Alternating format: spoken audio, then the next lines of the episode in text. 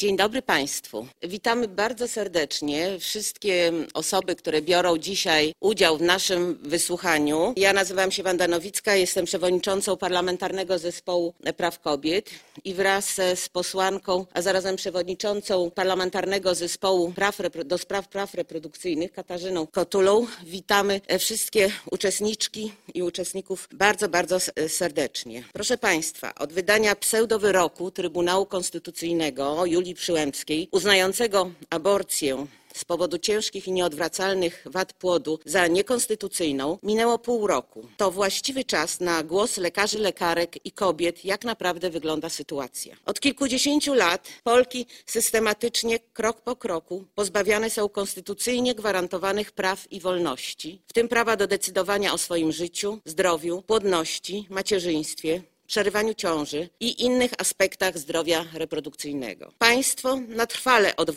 trwałe odwróciło się od kobiet, które utraciły resztki zaufania do instytucji publicznych, tych instytucji, które powinny dbać o dobro kobiet, ich sytuację, jak najlepszą sytuację. Już wiemy, że kolejne rządy nie stoją po naszej stronie, nie zapewniają gwarantowanych prawem krajowym i międzynarodowym świadczeń, które są niezbędne dla zachowania zdrowia i pełnej realizacji planów reprodukcyjnych, takich jak na przykład dostęp do antykoncepcji czy leczenie niepłodności metodą in vitro. Jedyny aspekt, gdzie państwo wykazuje się wyjątkową aktywnością wobec kobiet, to wprowadzanie kolejnych represji dotyczących aborcji. Dzisiaj porozmawiamy sobie właśnie o tym, jak wygląda sytuacja, a więc jak zmieniła się w Polsce dostępność aborcji, w tym tej aborcji z przyczyn embriopatologicznych. Czy pseudowyrok wpłynął na wykonywanie innych, jeszcze legalnych przesłanek aborcyjnych? Jak wygląda dziś praca lekarzy i lekarek ginekologii? Jak obecnie wygląda sytuacja kobiet, na które decyzja Trybunału Konstytucyjnego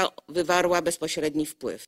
W jakim stanie psychicznym i fizycznym są pacjentki pozbawiane możliwości przerywania ciąży w publicznym szpitalu w Polsce? Ile kobiet było zmuszonych wyjechać za granicę? W dzisiejszym wysłuchaniu zabiorą głos lekarze i lekarki oraz przedstawicielki środowisk kobiecych. W szczególności witam serdecznie Kamilę Ferenc, współorganizatorkę dzisiejszego wysłuchania z ramienia Federacji na rzecz Kobiet i Planowania Rodziny. Kamila jest prawniczką i wicedyrektorką do spraw programowych Federacji. Za pomoc w organizacji tego wydarzenia bardzo serdecznie dziękujemy. Przechodzimy teraz do obrad i w pierwszej części naszej debaty, naszego wysłuchania zajmiemy się sytuacją lekarek i lekarzy, oczywiście w kontekście tego wyroku. I w związku z tym chciałabym prosić o zabranie głosu panią doktor Annę Parzyńską. Dzień dobry. Dzień dobry. Dzień dobry. Dzień dobry. Pani doktor, może pani od razu, bo pani jest pierwszą panelistką, czy może pani od razu głos zabrać? Ja tylko przypomnę, że pani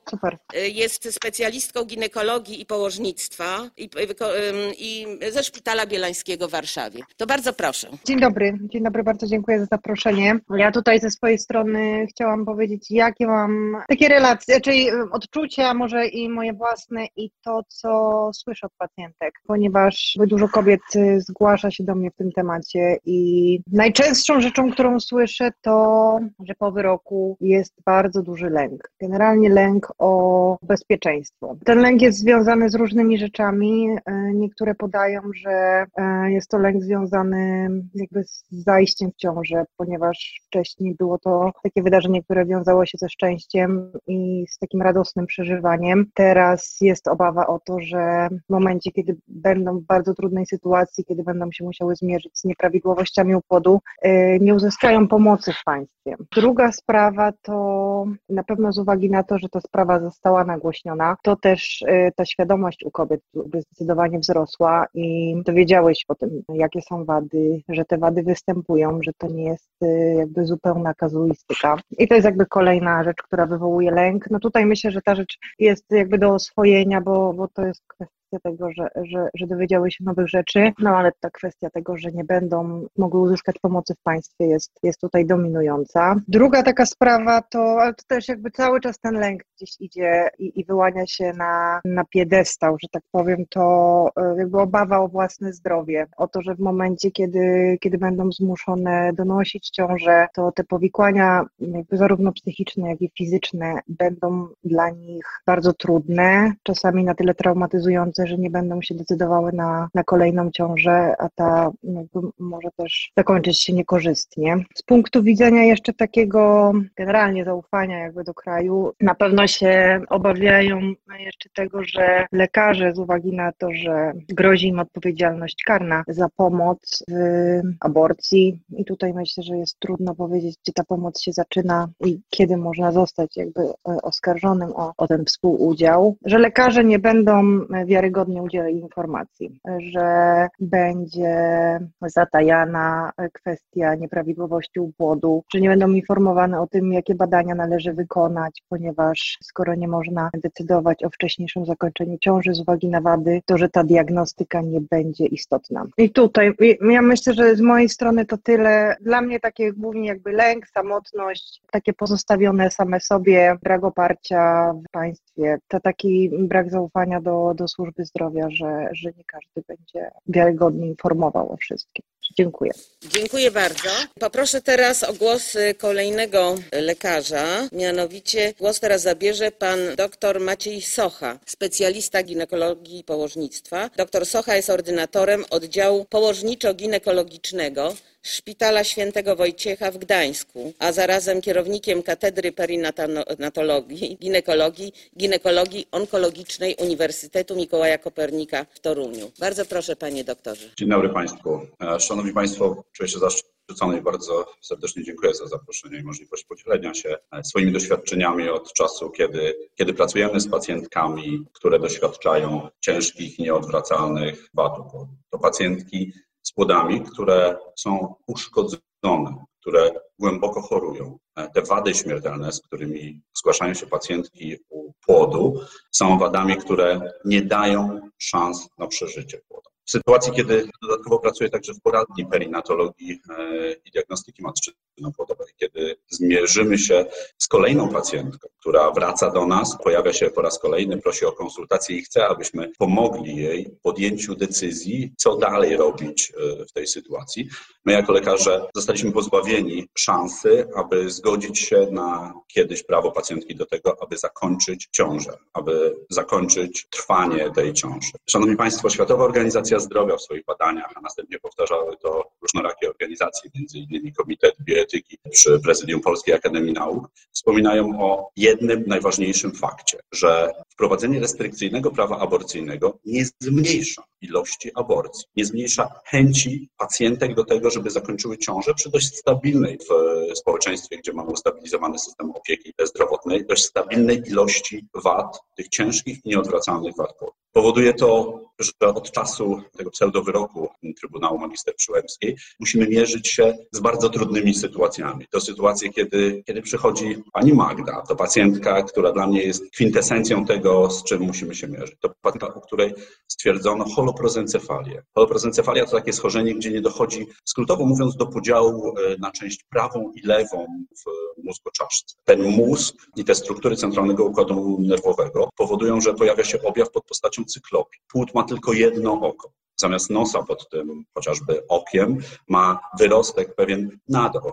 Pacjentka zgłosiła się do mnie w 17 tygodniu ciąży, błagając o pomoc, o diagnozę, o decyzję. To, co mnie dotknęło najbardziej, to jeden z tych efektów mrożących wyroku Trybunału, który się pojawił. Otóż to, że kolega lekarz, który diagnozował pacjentkę w 12 tygodniu ciąży, on widział te nieprawidłowości centralnego układu nerwowego. Natomiast proszę sobie wyobrazić, że mąż, partner pacjentki, o której rozmawiamy, poinformował nas, że w rozmowie z tym lekarzem, dlaczego nie powiedział, usłyszał, no ale po co państwu ta informacja? I tak byśmy z tym nic nie zrobili. I tak musicie państwo donosić, parafrazując słowa jednego z polityków, donosić po to, żeby ochrzcić. To jedna z tych trudniejszych sytuacji, kiedy nie wiemy, co zrobić. Ja przynajmniej nie wiem, jak się z tą sytuacją zmierzyć. Tłumaczę tej parze, rysuję, wyjaśniam, jak będzie wyglądało życie wewnątrzmaciczne ich płodu i co też się wydarzy. Tłumaczę, że jest to jedna ze śmiertelnych wad i szansa na przeżycie jest żadna. W tym momencie pojawia się rozmowa, która wynika z tego, że dalsza diagnostyka ujawnia, że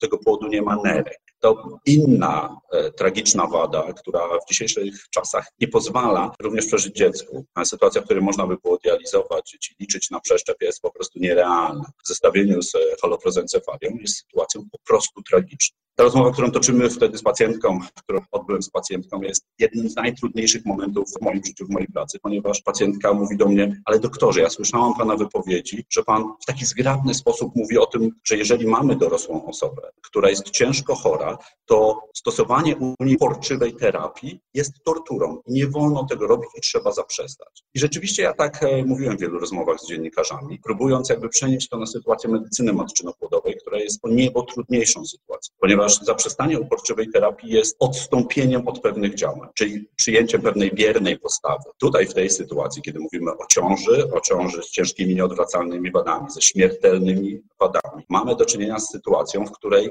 rozwiązaniem byłoby aktywne podjęcie decyzji o tym, żeby zakończyć ciążę, jeżeli sobie tego para życzy. To jedna z tych trudniejszych sytuacji. Para prosi mnie, czy ja mógłbym pomóc.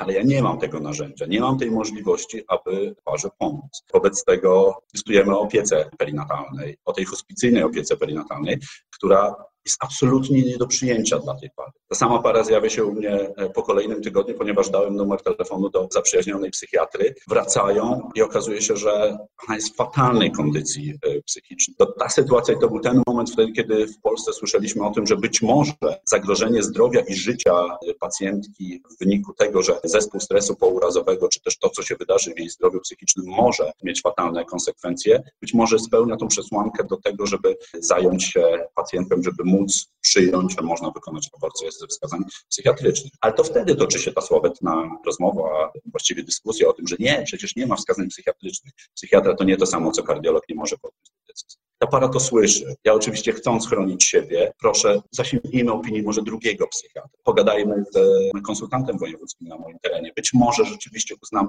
konsyliarnie, że są wskazania do wykonania aborcji. Natomiast te pary czują się fatalnie zwykle. Oni nie tylko się czują fatalnie psychicznie, ale myślę, że czują się też fatalnie jako Polacy, jako obywatele Polski, bo są pozostawieni samym sobie. To, co mogą zrobić, to no właśnie, w tej sytuacji, kiedy tak naprawdę ilość aborcji się nie zmienia w zależności od przyjętego prawa, to zmienia się dystrybucja tych pacjentek oraz opieka nad tymi pacjentami. Te pary najczęściej muszą wyjeżdżać i szukać pomocy na przykład za granicą lub też decydują się na wykonanie zabiegu w warunkach, które nie zapewniają odpowiedniego bezpieczeństwa tym parom. Ta para zniknęła. Ta para zniknęła na pewien czas, kiedy wrócili, nie chcieli rozmawiać, co się wydarzyło, ta ciąża się zakończyła. Oni byli w fatalnej sytuacji, w fatalnym stanie psychicznym. Tam nie tylko były problemy oczywiście związane z płodem i z psychiką, ale też to, jaki czuli ból ze względu na to, w jakim kraju żyjemy, jakie mamy możliwości prawne i co możemy zrobić. A nie mogliśmy zrobić nic. Ja nawet pytałem, czy mają ciotkę, która może ma na imię Czesia albo Basia. Byli w innym kraju. To niczego nie zmienia, ale to ci zamożni pacjenci, których stać było na wyjazd. Nawet gdyby nie było ich stać, być może uzyskaliby pomoc w jakiejś organizacji.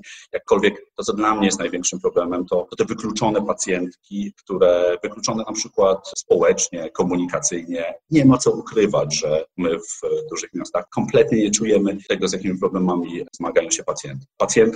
Pacjentka z płodem, z przepukliną przeponową, gdzie mój przyjaciel, który się zajmuje leczeniem tych wad, mówi: ale Maciej, tam nie ma co robić. Tłumaczy tej pacjentce, że płuca niestety nie będą się rozwijały. Jeżeli dziecko się urodzi żywe, to nawet gdybyśmy podali sterydy po to, żeby dojrzały te komórki, które znajdują się w drzewie oskrzelowym, to nie ma takiej trójwymiarowej struktury tego drzewa i płód nigdy, ten noworodek nigdy nie weźmie pierwszego oddechu, czyli się tak naprawdę udusi. Pacjentka użyła jednego z określeń, które często się pojawia w przestrzeni publicznej: ale doktorze, ja nie chcę być żywą trumną dla mojego płodu. Ta pacjentka też gdzieś zniknęła, ponieważ to, co ja mogłem zrobić, to powiedzieć, że jako lekarz nie mogę w szpitalu wykonać aborcji tej pacjentki. Być może znalazła numer do ciotki, naszych południowych sąsiadów. Być może pojechała gdzieś, ale największy problem polegał na tym, że rozmowa z nią była o tyle trudna, że ta pacjentka mówi: doktorze, jak ja mam gdzieś jechać, to mnie wszyscy w mieście będą wiedzieli, że ja gdzieś jadę. Oni wszyscy wiedzą, że ja dokądś jadę. I to nie kwestia jej psychiki, ale tego też, że zupełnie inaczej wygląda życie w tych mniejszych społecznościach. Wobec tego to, co myślą lekarze, jak się boją, jak zmienia się ich podejście do pracy, jest dla mnie jako lekarza druzgocącej to ogromny głaz do naszego ogródka. Problem polega też na tym, że pacjenci zupełnie inaczej zaczynają myśleć. Ta narracja jest kompletnie inna. Często nie korzystają z pomocy perinatologów, nie prowadzą tej diagnostyki prenatalnej, bo wydaje im się, że nie mogą nic zrobić. Dodatkowo mają poczucie winy, że są strasznymi ludźmi, bo tak naprawdę chcą dokonać morderstwa. W Polsce edukacja seksualna związana z rozrodczością tak naprawdę nie istnieje. Nie mamy pojęcia o dobrej antykoncepcji, a te dwa warunki być może one by zmniejszyły ilość aborcji, ale to zupełnie pewnie temat na odrębną rozmowę. Ja zmierzam do tego, że to, co dzieje się w umysłach lekarzy, to, co dzieje się w umysłach pacjentów i wreszcie to, co powoduje, że w praktyce my nie jesteśmy w stanie zrobić, jest dla mnie jednym z trudniejszych elementów. Jako kierownik katedry perinatologii na Uniwersytecie Medycznym, jako lekarz, praktyk pracujący w poradni diagnostyki matczyno-płodowej, też jako lekarz na tym oddziale, gdzie właściwie powinno się pomagać pacjentkom, mam związane ręce. Natomiast nie ja tutaj jestem najważniejszy, ale te pary, które doświadczają i wprost to jest doświadczenie stanu pogorszenia zdrowia, ich zdrowia psychicznego, zagrożenia ich życia, między innymi też psychicznego i wreszcie tak naprawdę to, co dzieje się w ich sercach, w ich polskich sercach. Dla mnie jest to jeden z trudniejszych problemów. Przyjęcie tego prawa, jeszcze raz powtórzę, nie zmieniło ilości dokonywanych aborcji. Naraziło tylko na szwank zdrowie i życie Polek, par Polaków. Bardzo dziękuję. Bardzo dziękuję panie doktorze za tę wstrząsającą relację. Poproszę teraz o zabranie głosu pana doktora Grzegorza Pietrasa, specjalistę ginekologii i położnictwa, wiceprezesa Lubelskiej Izby Lekarskiej z Uniwersytetu Medycznego w Lublinie. Bardzo proszę panie doktorze. Dzień dobry państwu, dziękuję bardzo za zaproszenie. Też bardzo mi miło tutaj z państwem zasiadać. No, ja tylko podpisuję się obiema rękami pod tym, co powiedziała pani doktor i pan doktor. Oczywiście jako praktycy mamy notorycznie do czynienia w poradni perinatalnej właśnie z takimi przypadkami, w których stawia się lekarze zaczynają odbierać tą sytuację, jakby to oni byli katami, którzy mają torturować kobiety. Rzeczywiście zgadza się to, że lęk kobiet prowadzi do tego, że unikają zachodzenia w ciąży, nie decydują się na kolejne ciąże. Z drugiej strony ja widzę na przykład taki bardzo duży wzrost świadomości i coraz więcej kobiet prosi o badanie perinatalne. Natomiast jeśli to badanie wyjdzie nieprawidłowo, to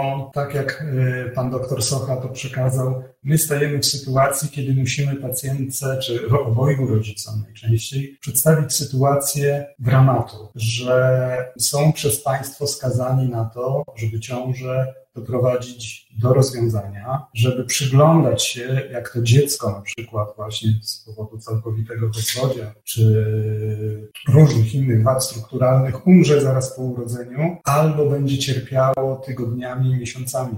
Te pacjentki powinny dostać pomoc od państwa. W sytuacji takiej, że przez 35 lat uczyłem się, zdobywałem ten zawód i umiemy pomóc takim kobietom, umiemy to zdiagnozować, stajemy w sytuacji takiej, że rozkładamy ręce, nam nie wolno tego zrobić i nasze państwo umywa ręce. I tak jak pan doktor Socha podkreślił, te pacjentki, przynajmniej duża część z nich znajdzie sposób na to, żeby ciążę przerwać, ale nie zrobi tego ani w publicznych placówkach, ani w prywatnych placówkach, które działają legalnie, tylko będą szukały jakichś pokątnych sytuacji lub wyjechania do innych państw. Proszę państwa, wystarczy spojrzeć na mapę Europy czy świata. W Europie, oprócz małej Andory, Malty, praktycznie w całej Europie aborcja jest dozwolona. Gdy spojrzymy na mapę świata, cała Ameryka Północna, Azja, Chiny, Australia, wszędzie rozumieją, że taka aborcja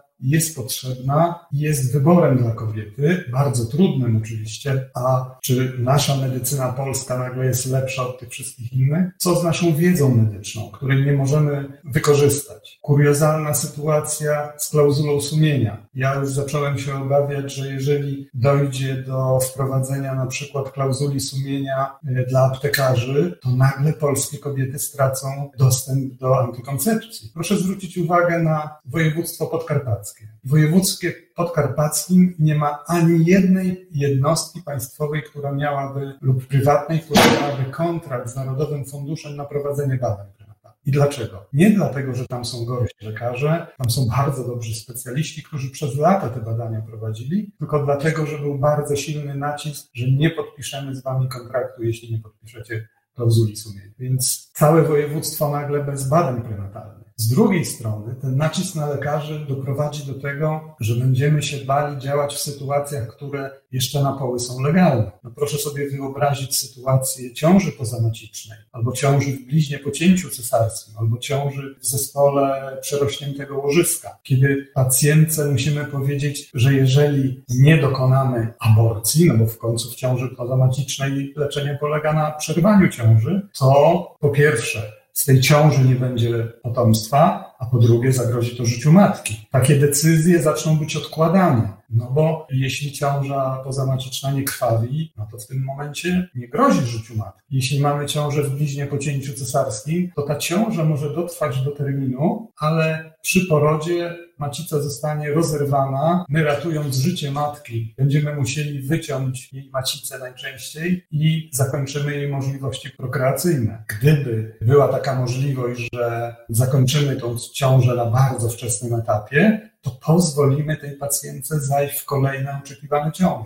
Bardzo mnie boli też to takie mitologizowanie zespołu Downa. Polska jest jedynym krajem, w którym wymyśla się jakieś podziały na zespół Downa zdrowy Down i chory Down. Oczywiście można szafować przykładami, oglądać programy w telewizji, że ci ludzie sobie radzą. To są bardzo fajne rzeczy, ale proszę pamiętać, że wiele dzieci z zespołem Downa jest bardzo chorych. Związane jest zespół Downa z wieloma powikłaniami, dodatkowymi chorobami, wadami serca, wadami nerek, wadami układu odpornościowego. To są w większości przypadków osoby upośledzone, mówimy psychomotorycznie, upośledzonymi umysłowo. Wiele z tych osób, dożywając wieku dorosłego, ma problem z zawiązaniem sznurówek. To są w większości osoby niesamodzielne, a więc rodzice, wiedząc o tym, że dziecko ma zespół Downa, sami zostają skazani na dożywotną opiekę nad taką ciężko upośledzoną osobą.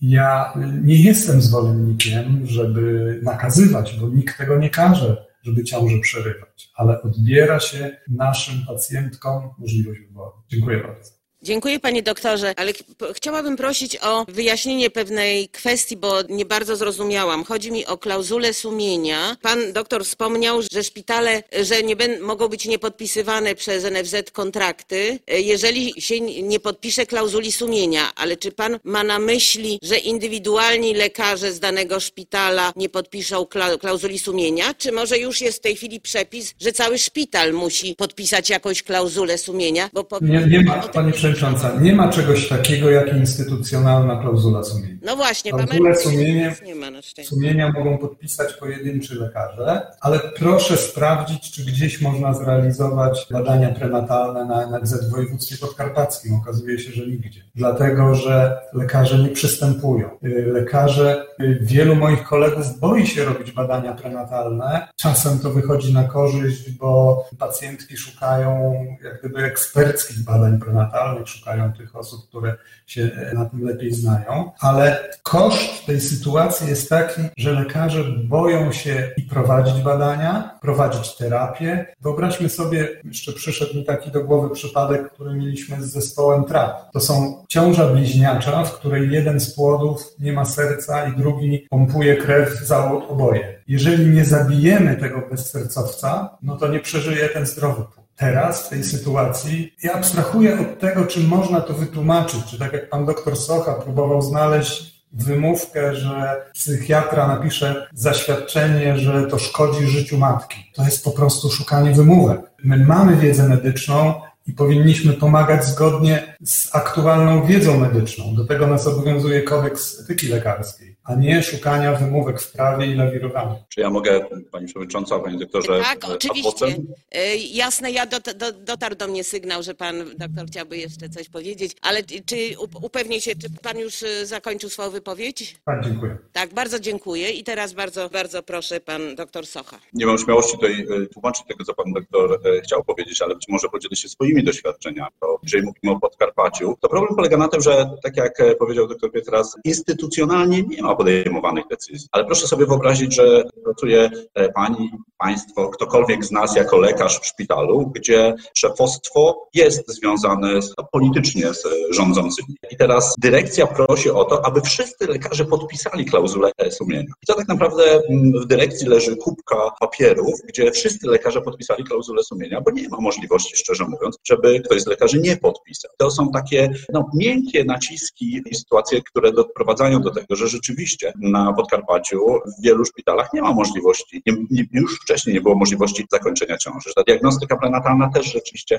kuleje. I to są jedne z tragiczniejszych sytuacji. Co do tylko jeszcze uwagi a propos szukania wymówki, to chciałem tylko powiedzieć o jednej rzeczy, że ja, może to niefortunnie zabrzmi, nie szukam wymówek, aby móc dokonać aborcji, ponieważ działam na podstawie i w granicach prawa. Natomiast jeżeli okazuje się, że pacjentka ma guza mózgu i neurochirurg przysyła pacjentkę, informując mnie, że dalsza kontynuacja ciąży zagraża jej zdrowiu, lub robi to psychiatra, lub na przykład kardiolog z powodu wady serca, to ja traktuję równo każdego z tych specjalistów. Inna sprawa jest taka, że rzeczywiście wzrosła niejako liczba pacjentek, które mogą do nas trafić ze wskazaniem do dokonania aborcji na podstawie zagrożenia zdrowia i życia z wskazań psychiatrycznych, ale to tylko i wyłącznie wynika z tego, że wcześniej pacjentka mogła podjąć decyzję, miała wybór o dokonaniu aborcji, a jej zdrowie psychiczne podlegało opiece psychiatry. W dzisiejszych czasach ta sytuacja się nie zmieniła, czyli to zdrowie psychiczne dalej jest tak trudne, jak było wcześniej, ale nie mając możliwości wyboru, nie mając możliwości dokonania aborcji, jeżeli zagraża dalsza kontynuacja ciąży zdrowiu, życiu i są wskazania psychiatryczne, to każdy z nas, lekarzy, osobiście uważam, powinien rozważyć to jako wskazanie do terminacji ciąży. Bardzo dziękuję. No to rzeczywiście strasznie ważna sprawa, bo przecież wiemy doskonale, że zdrowie psychiczne zgodnie z definicją Światowej Organizacji Zdrowia jest, że tak powiem, takim samym zdrowiem jak zdrowie fizyczne.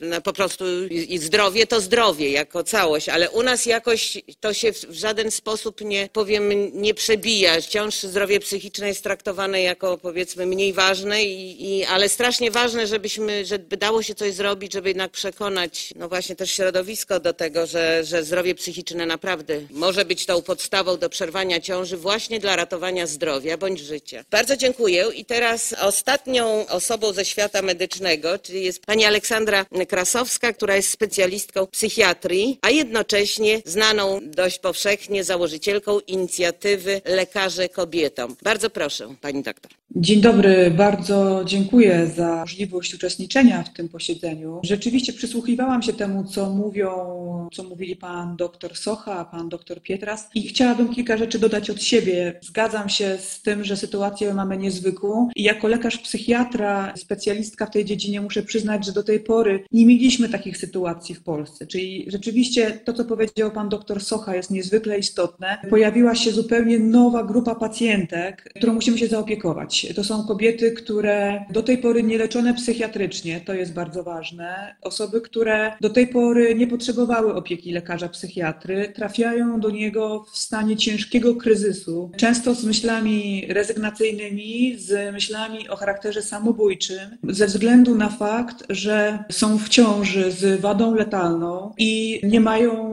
wyboru. Nie mają prawa wybrać, czy tę ciążę mają kontynuować, czy zakończyć. I sytuacja ta jest problemem na kilku poziomach, bo tutaj traumatyczność tej sytuacji polega zarówno na kwestii konfrontowania się z faktem ciąży, a właściwie tego, że jest się w ciąży, ale dziecka zdrowego nie będzie. Wręcz spodziewane jest albo wcześniejsze zakończenie tej ciąży ze względu na poronienie, albo śmierć dziecka i towarzyszenie temu dziecku w umieraniu i w cierpieniu. I kobiety, z którymi ja rozmawiam, bo nie jest tajemnicą o tym, że ja konsultuję takie pary również i wystawiam zaświadczenia o stanie zdrowia psychicznego, jeżeli jest taka potrzeba, to tutaj zawsze pojawia się ten wątek tego braku nadziei, tego, że to oczekiwanie na dziecko, ono po prostu nie zostanie spełnione. Kolejna rzecz, kobiety są przerażone faktem, co będzie, jak ta ciąża stanie się widoczna, jak pojawią się ruchy ciąży, jak zaczną odczuwać te wszystkie aspekty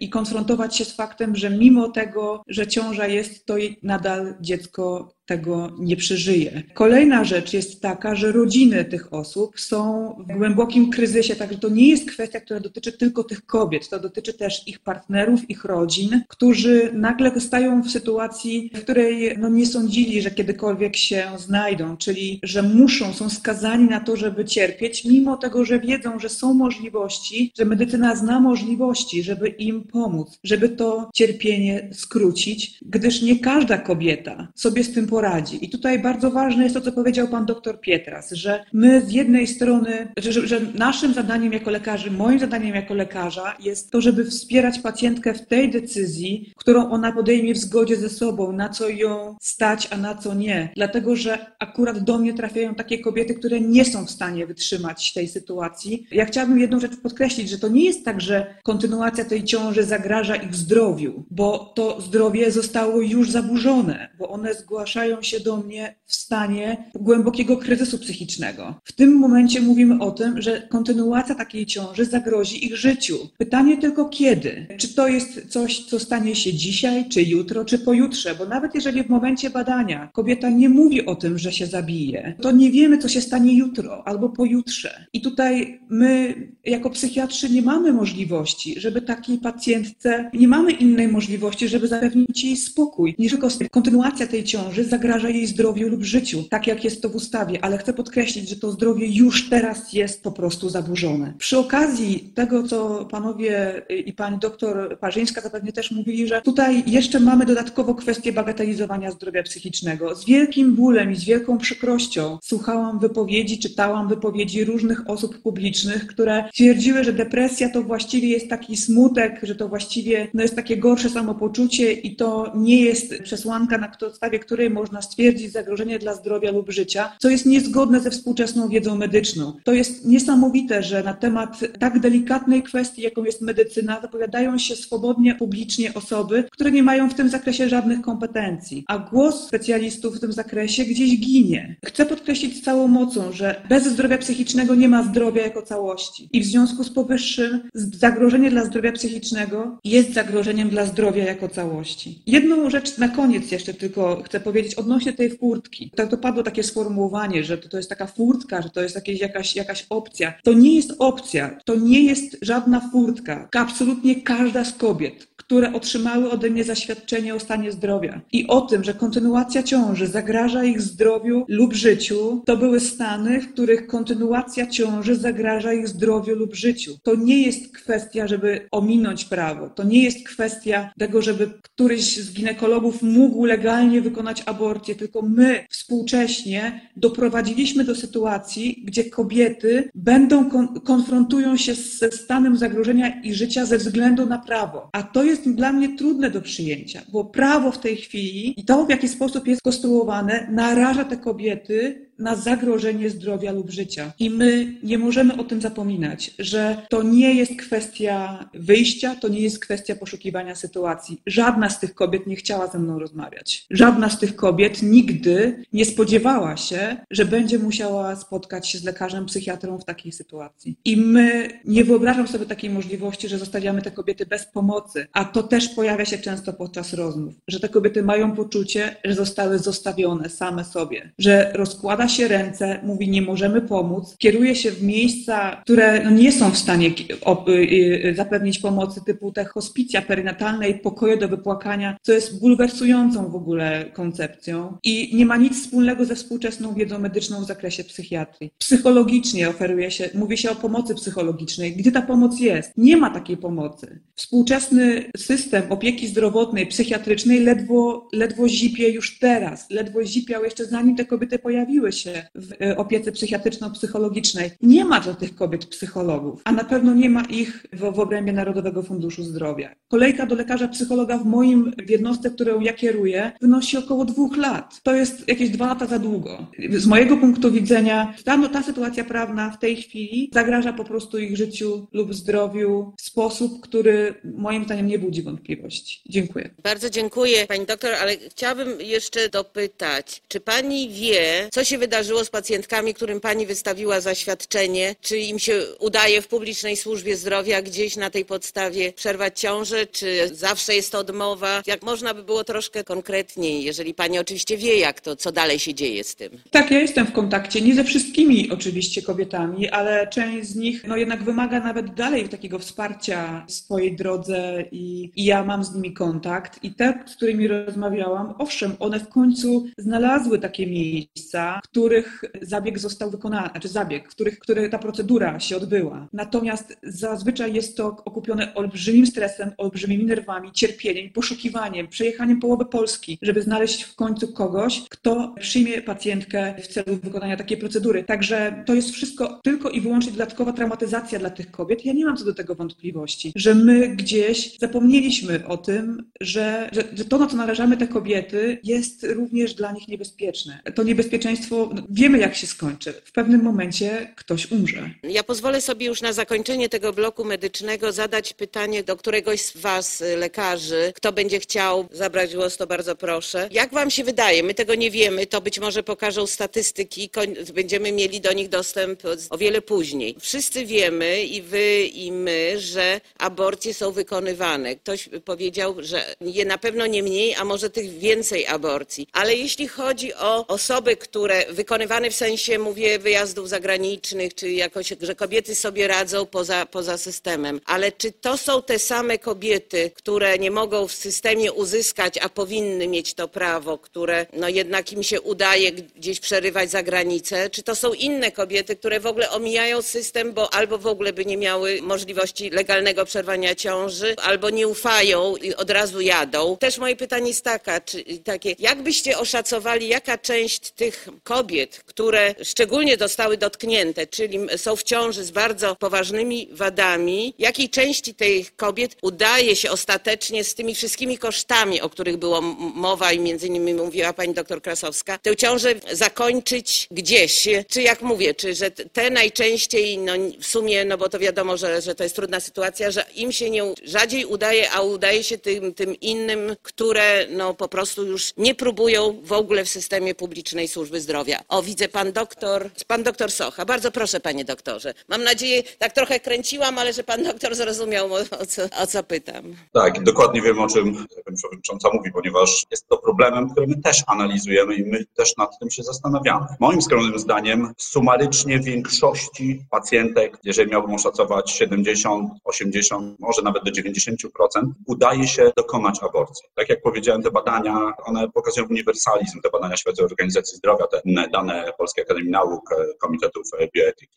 Ilość aborcji nie spadnie. Natomiast te wyjazdy, one są o tyle tragiczne, że to, co mówili moi przedmówcy, one mogą zagrażać też bezpieczeństwu wykonywania tej procedury. Te pacjentki decydują się, na przykład jeżeli uda się uzyskać im zaświadczenie od psychiatrów, bo nie ma też co ukrywać, że jest duża grupa psychiatrów, którzy odmawiają pacjentkom w ogóle rozmowy i wystawienia takiego zaświadczenia o tym, że kontynuacja ciąży zagraża ich zdrowiu lub życiu. Odmawiają tego psychiatry. Jeżeli się znajdzie psychiatra, który wystawi takie zaświadczenie, to pacjentki szukają oczywiście miejsca ginekologa, który tak naprawdę odważy się i uzna te wskazania, chociaż one są absolutnie prawnie dozwolone i jest to jedna z przesłanek do dokonania aborcji. Ale dalej nie zawsze się to dzieje w szpitalach. Jeżeli uda się znaleźć taki szpital, to ta aborcja jest dokonywana. Natomiast mam wrażenie, że jest spora grupa osób, które zwyczajnie wiedzą, z czym się będą musiały zmóc. Jeżeli mają tylko takie możliwości, to po prostu wyjeżdżają za granicę. I wreszcie jest ta najtragiczniejsza dla mnie grupa pacjentów, pacjentek, tych par, które trafiają do nas i okazuje się,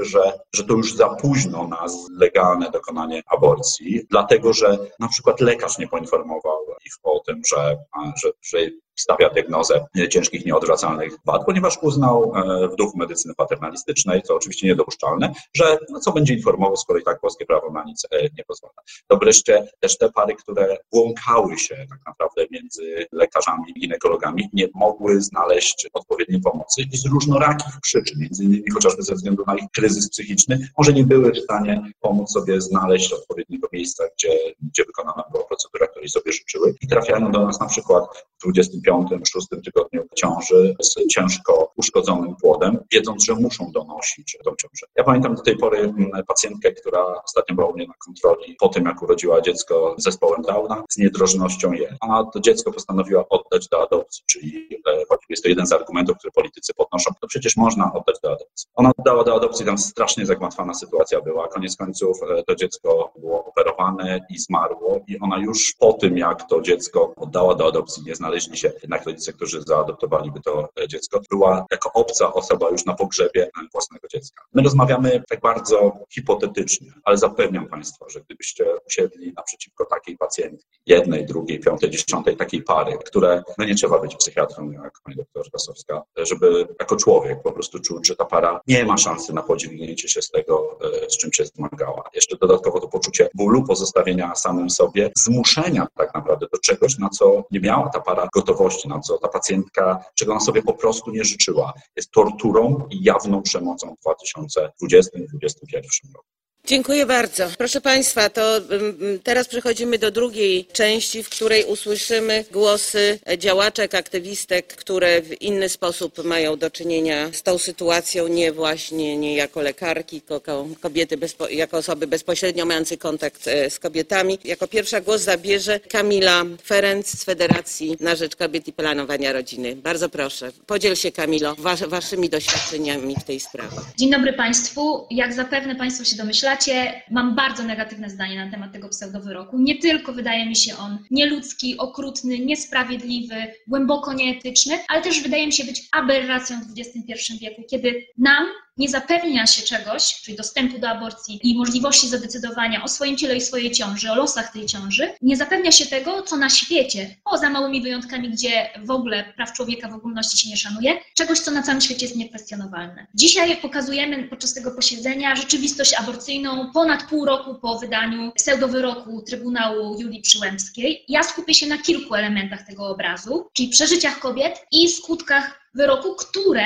wychodzą poza te najbardziej intuicyjne. No bo te oczywiste to jest całkowita niedostępność w publicznym systemie opieki zdrowotnej aborcji z przyczyn embriopatologicznych, czyli ciężkich, nieodwracalnych wad płodu. Oczywiście ta aborcja jest dostępna poza tym systemem, o czym będzie w dalszej części posiedzenia. Natomiast nam się należy aborcja za darmo, w lokalnym szpitalu, w jak najszybszym czasie. I to nie jest zapewnione. Nie jest to zapewnione nawet w tych sytuacjach, które określane są w mainstreamowych dyskusjach jako najtragiczniejsze, czyli tych ciężkich, nieodwracalnych wad, często wad śmiertelnych zdiagnozowanych u płodu. Otóż chciałabym dzisiaj Państwu pokazać, że to jest nie jedyna konsekwencja. Decyzja Trybunału, pseudotrybunału spowodowała, co było oczywiście do przewidzenia, efekt mrożący i spotęgowanie efektu kryminalizacji. Wystarczy tylko spojrzeć na tę niedawną historię z Białegostoku, kiedy prokuratura okręgowa w Białymstoku wobec Szpitala Białostockiego zażądała dokumentacji wszystkich pacjentek, które miały aborcję między wydaniem a publikacją pseudowyroku. Dopiero po interwencji mediów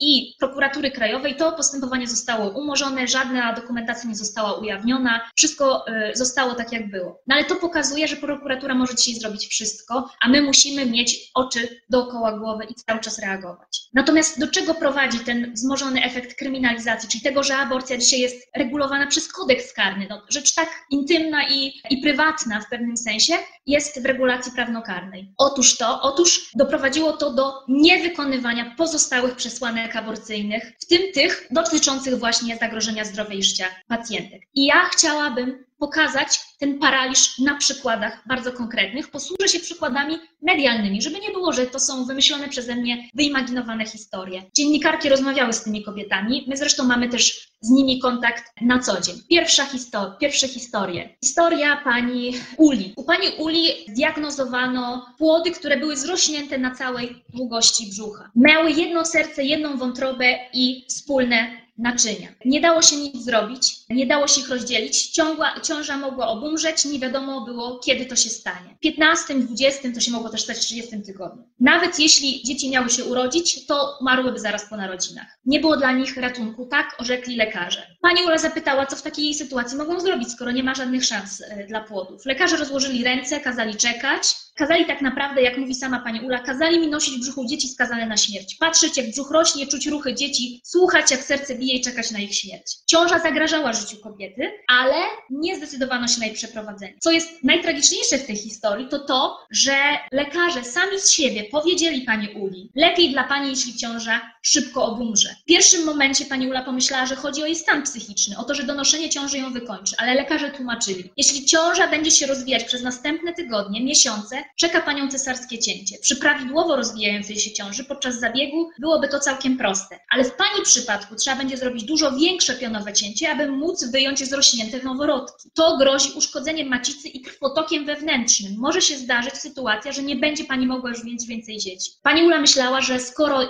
jest dla niej zagrożenie, istnieje zagrożenie dla jej zdrowia i życia, to aborcja zostanie wykonana z tej jeszcze wciąż istniejącej przesłanki. Niestety lekarze rozłożyli ręce, ponieważ uznali, że tego zagrożenia nie ma tu i teraz. Oczywiście jest to całkowicie błędna interpretacja. Obowiązkiem lekarzy jest minimalizowanie ryzyka dla zdrowia i życia kobiety, a nie czekanie, aż będzie się wykrwawiać na stole operacyjnym, żeby można było podjąć jakieś czynności. Pani Ula poradziła sobie, natomiast nie pomogło jej polskie państwo, w którym płaci podatki i składki, którego jest obywatelką. Kolejna historia. Pani Edyty, która była po operacji tętniaka, brała leki, które spowodowały, że nie miała miesiączki, więc o ciąży dowiedziała się w 4. miesiącu. Lekarz neurolog stwierdził, że ciąża nie jest dla niej zagrożeniem, chociaż może nie przeżyć porodu. Inny przykład, sytuacja pani Mai, kiedy w 18 tygodniu ciąży okazało się, że płód ma niedomkniętą czaszkę, a pani Mai grozi zakażenie. Pani Maja poszła do psychiatry, który stwierdził ciężki kryzys psychiczny. Podczas konsylium lekarskiego orzekł, że ciąża nie powinna być dalej kontynuowana, ale szpital odmówił wykonania zabiegu, uznając, że codzienny monitoring uchroni panią Maję przed niebezpieczeństwem.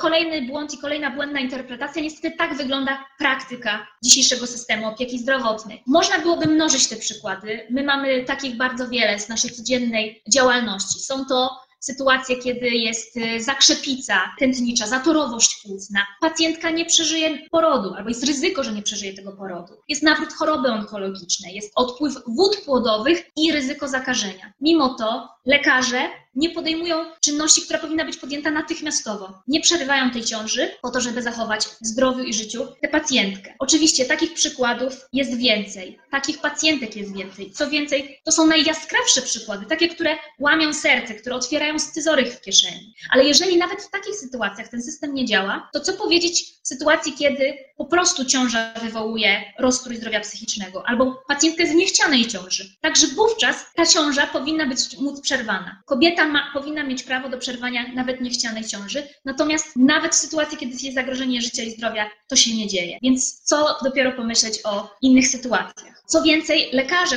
którzy decydują się pomóc, lekarze, z którymi mamy do czynienia dzisiaj, którzy się dzisiaj wypowiadali, są w mniejszości, tak? Czyli ci lekarze, którzy szanują prawa pacjentek. Oni są w mniejszości, są ograniczeni przez prawo i niestety nie są w stanie tego systemu utrzymać. Chcę podkreślić, że osoby, które się do nas zgłaszają, my im jesteśmy w stanie wyegzekwować to świadczenie. Niestety to wymaga dużego zaangażowania emocjonalnego, czasowego takiej kobiety, podróżowania po Polsce. To jest to, co mówiła pani doktor Krasowska. Ostatecznie się udaje, ale jest okupione bardzo dużym kosztem. Tak ten system nie może wyglądać. Oczywiście, odpowiadając na pytanie Wandy Nowickiej, część kobiet od razu decyduje się na wyjazd za granicę albo przerwanie ciąży metodą farmakologiczną w domu. O tym będzie więcej w późniejszej części posiedzenia. Natomiast te kobiety, które się do nas zdążyły zgłosić, jak najbardziej ostatecznie znajdujemy dla nich pomoc. Ale są takie, które w ogóle do nas nie trafiają. Są takie, które nie mają dostępu do informacji o tym, że istnieją organizacje pomocowe. My w imieniu tych pacjentek składamy też skargi do Europejskiego Trybunału Praw Człowieka.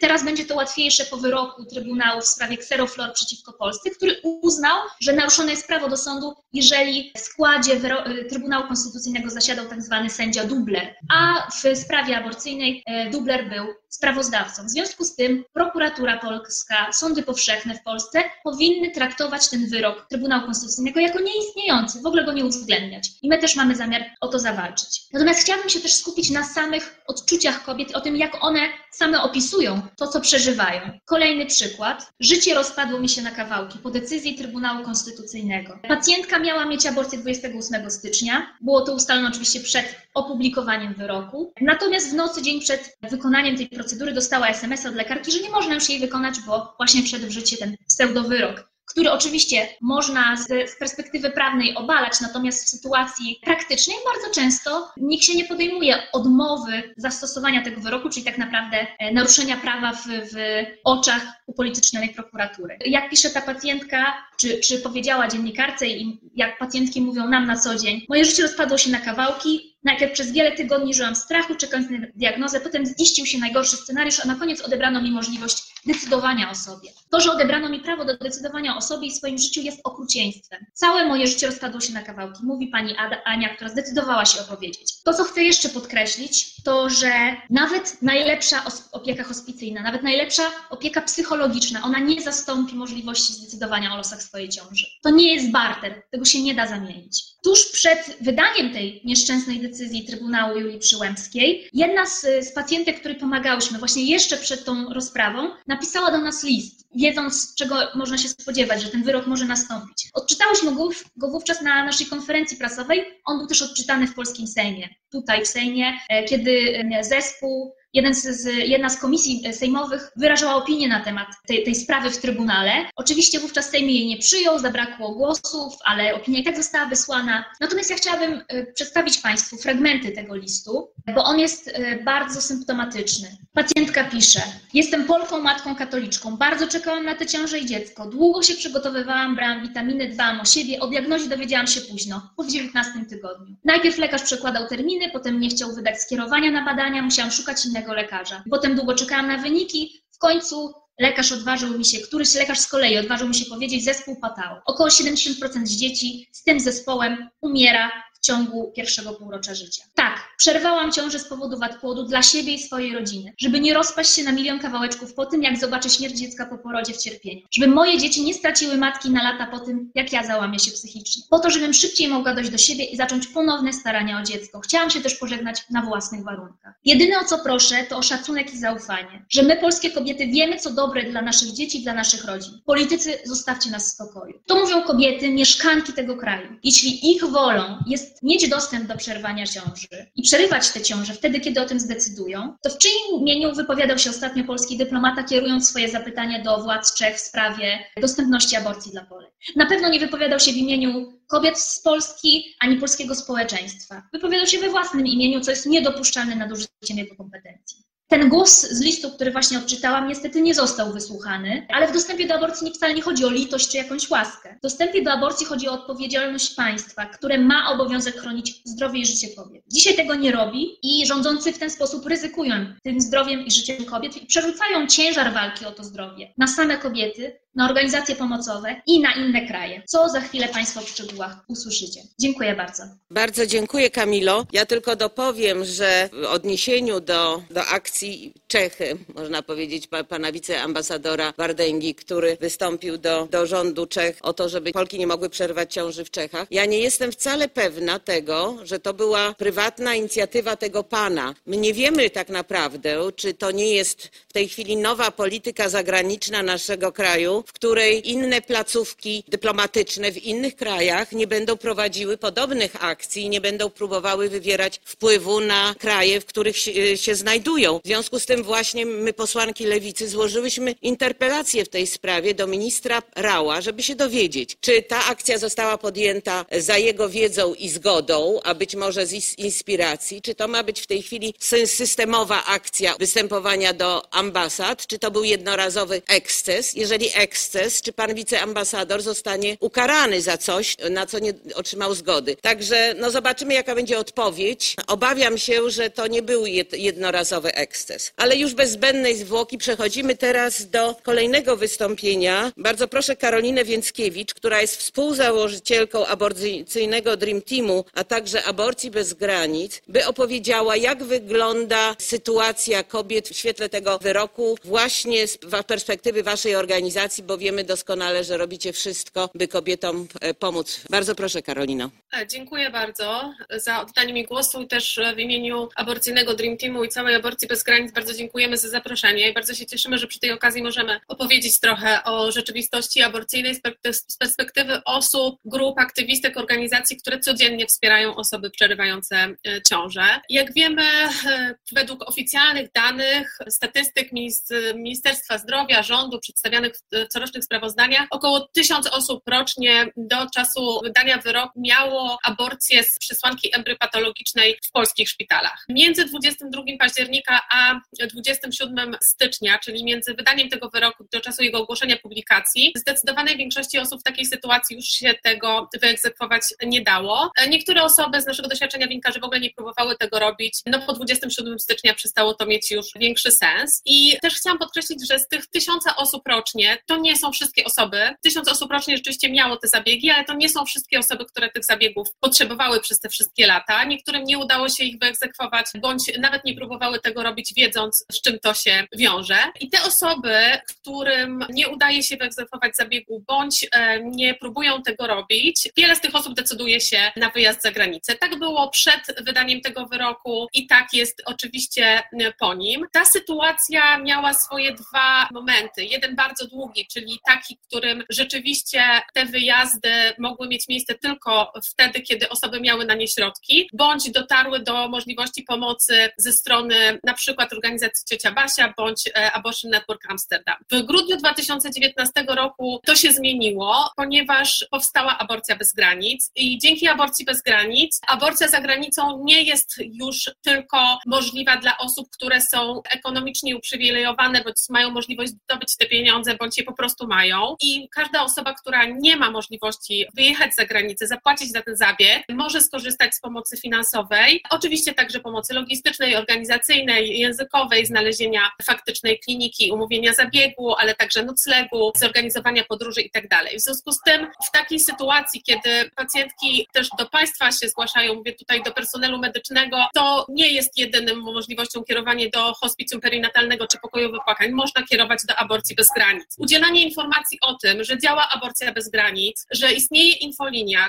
pod którą zadzwoniwszy można się dowiedzieć wszystkich opcji, jakie są możliwe w danej sytuacji, jest udzielaniem informacji, które nie jest karalne. I mam taki apel, żeby też to stało się powszechną praktyką w sytuacji, w której nie możecie państwo pomóc, żeby kierować po prostu do organizacji, które mogą pomóc i mogą to zrobić i jedyne, co trzeba zrobić, to się po prostu do nas zgłosić. Bardzo istotna tutaj była kwestia poruszona wsparcia psychologicznego. Przed wydaniem wyroku i potem jego ogłoszeniem nie było takiej potrzeby, ale ta skala też osób, które zostały w taki sposób jeszcze bardziej dotkliwe przez ten system wykluczone, to doświadczenie kryzysów emocjonalnych po prostu się zmnożyło i więcej osób potrzebuje tego wsparcia i my też to wsparcie zapewniamy. Uruchomiłyśmy linię wsparcia psychologicznego, które oparte jest na radykalnej empatii, radykalnym zaufaniu, czyli na tych zasadach, które towarzyszą nam zawsze, bo tak jest, że system nas wyrzuca.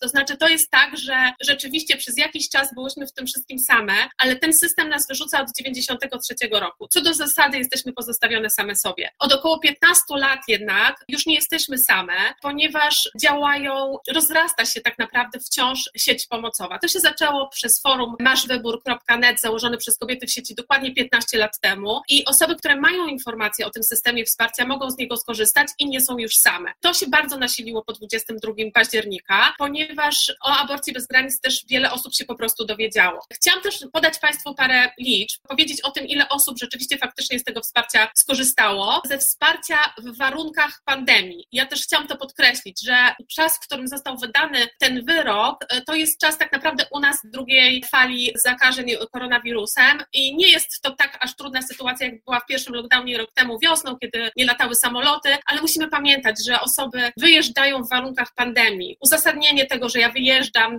na kilka dni, często jest, zwłaszcza jeżeli nie jest to jakieś jawne, że chcę przerwać ciążę, odbycie kwarantanny, testy, ograniczone możliwości poruszania się, czyli o wiele mniej samolotów, pociągów i tak dalej, to wszystko wpływa na to doświadczenie, wydłuża je, też sprawia, że ono więcej kosztuje po prostu. Natomiast od 22 października 650 osób skorzystało ze wsparcia i przerwało ciążę w drugim trymestrze. Mówimy tylko o osobach w drugim trymestrze, które pojechały za granicę. W tym około 1200 ujawniło nam fakt, że potrzebują tej aborcji ze względu na diagnozę embriopatologiczną. Nie wiemy, ile tych osób faktycznie było, ponieważ o to nie pytamy, a też w drugim trymestrze jeździ się po prostu na aborcję do Holandii bądź Wielkiej Brytanii, gdzie do 22 i do 24 odpowiednio o ten powód tak naprawdę się nie pyta. W związku z tym nie trzeba go ujawniać, nie trzeba w żaden sposób na tą aborcję zasługiwać, tłumaczyć się i jakby też licytować po prostu na te sytuacje. Po prostu wystarczy powiedzieć: nie chcę, nie mogę w tej ciąży być i się pomoc uzyska, także naszą pomoc finansową, organizacyjną, logistyczną oraz wsparcie psychologiczne, a także prawne, bo wiele osób ma wątpliwości co do tego, czy jeżeli została założona karta ciąży, czy jak zostały stwierdzone te wady, czy to gdzieś jest odnotowane, ktoś będzie pytał, co się stało z tym płodem, z tą ciążą,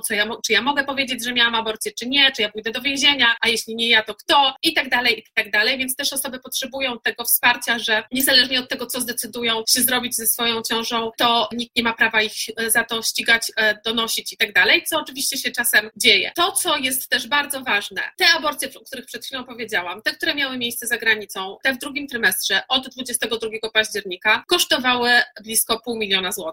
Jak się Państwo domyślają, zapłaciły za to tak naprawdę osoby, które postanowiły dawać datki, darowizny na organizacje, które pomagają finansowo osobom w przerywaniu ciąży. Po prostu kupujemy sobie aborcję nawzajem. Państwo nie ma z tym nic wspólnego, Państwa to nie obchodzi, w sensie Państwa jako Państwa, a nie Państwa, którzy tutaj siedzą i oglądają. Po prostu możemy sobie przerywać te ciąże. To jest od 1993 roku prawda, nikt nas za to do więzienia nie wsadza, ale nikt się nami nie interesuje, nikt tego nie liczy, nie sprawdza, nie ma w ogóle pojęcia o tym, jaka rzeczywista jest faktyczna potrzeba społeczna związana z przerywaniem ciąży. Jeszcze jedna liczba, która jest też ogromna, to jest 18,000 osób, które do nas zadzwoniło, napisało, odezwało się do nas z pytaniami, wątpliwościami, potrzebą właśnie przerwania ciąży i są to bardzo różne osoby. Numer Aborcji Bez Granic dotarł bardzo szeroko. Dzwonią do nas osoby z całej Polski, z małych miast, wsi, z dużych miast, wykonujących bardzo różne zawody, będących w bardzo różnym wieku, będących w bardzo różnym również statusie w tym kraju, czyli osoby uchodźcze, osoby bez dokumentów, osoby z niepełnosprawnościami, osoby z bardzo różną liczbą dzieci. Naprawdę bardzo, bardzo różne, ponieważ tak naprawdę ta aborcja, doświadczenie aborcji to nie jest żaden statement polityczny i to jest tak, że to jest realna potrzeba i realne doświadczenie wielu osób, niezależnie od tego, na kogo głosują i do jakiego kościoła chodzą i czy w ogóle. I większość z tych osób, to jest ta rzeczywistość aborcyjna oczywiście, większość z tych osób zdecydowana miała aborcję farmakologiczną. To jest rzeczywistość aborcyjna na całym świecie. Osoby, które mają aborcję, to są osoby, które przerywają ciążę w pierwszych kilkunastu tygodniach jej trwania.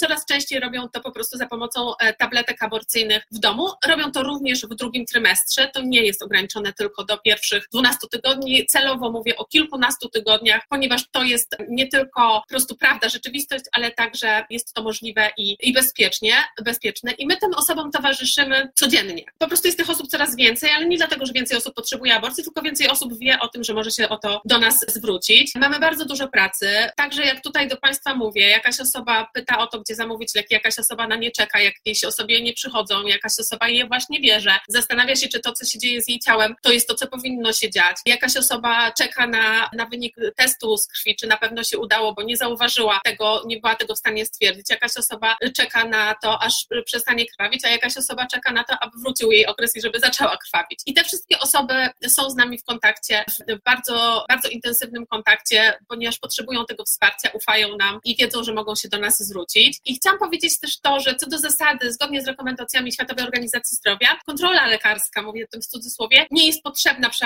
aborcji farmakologicznej. I jest tak, że tylko około 1% osób, które zażywają tabletki w domu, rzeczywiście musi udać się do szpitala w trakcie aborcji, w trakcie już tego poronienia, żeby to poronienie zostało dokończone, ponieważ jej organizm nie reaguje na te leki w taki sposób, żeby mogła rzeczywiście całkowicie tą aborcję przeprowadzić samodzielnie. Ale osoby, które właśnie tak przerywają ciążę, tak jak mówiłam, jest ich bardzo dużo, to są osoby, które często mają negatywne doświadczenia z lekarzami i lekarkami, ale mimo wszystko ufają lekarzom, bardzo ufają. Jak Państwo wiecie, lekarz to jest jeden z zawodów zaufania publicznego, ale też jeden z zawodów takim realnym zaufaniem, tak? To znaczy osoby po prostu ufają lekarzom, często po prostu pytają przed aborcją, kiedy stwierdzają, że są w ciąży albo na wizycie się o tym dowiadują, pytają o to, jak mogą przerwać tę ciążę, mówią o tym, że słyszały o tabletkach, czy można się więcej dowiedzieć. I tutaj jest bardzo ważne zadanie, nie straszyć tabletkami, krwotokami, nie mówić o tym, że to nie można tego robić samej i że środki z internetu są niebezpieczne, bo jest to zwyczajnie nieprawda. Można powiedzieć o tym, gdzie, jeżeli oczywiście mam przekonanie, że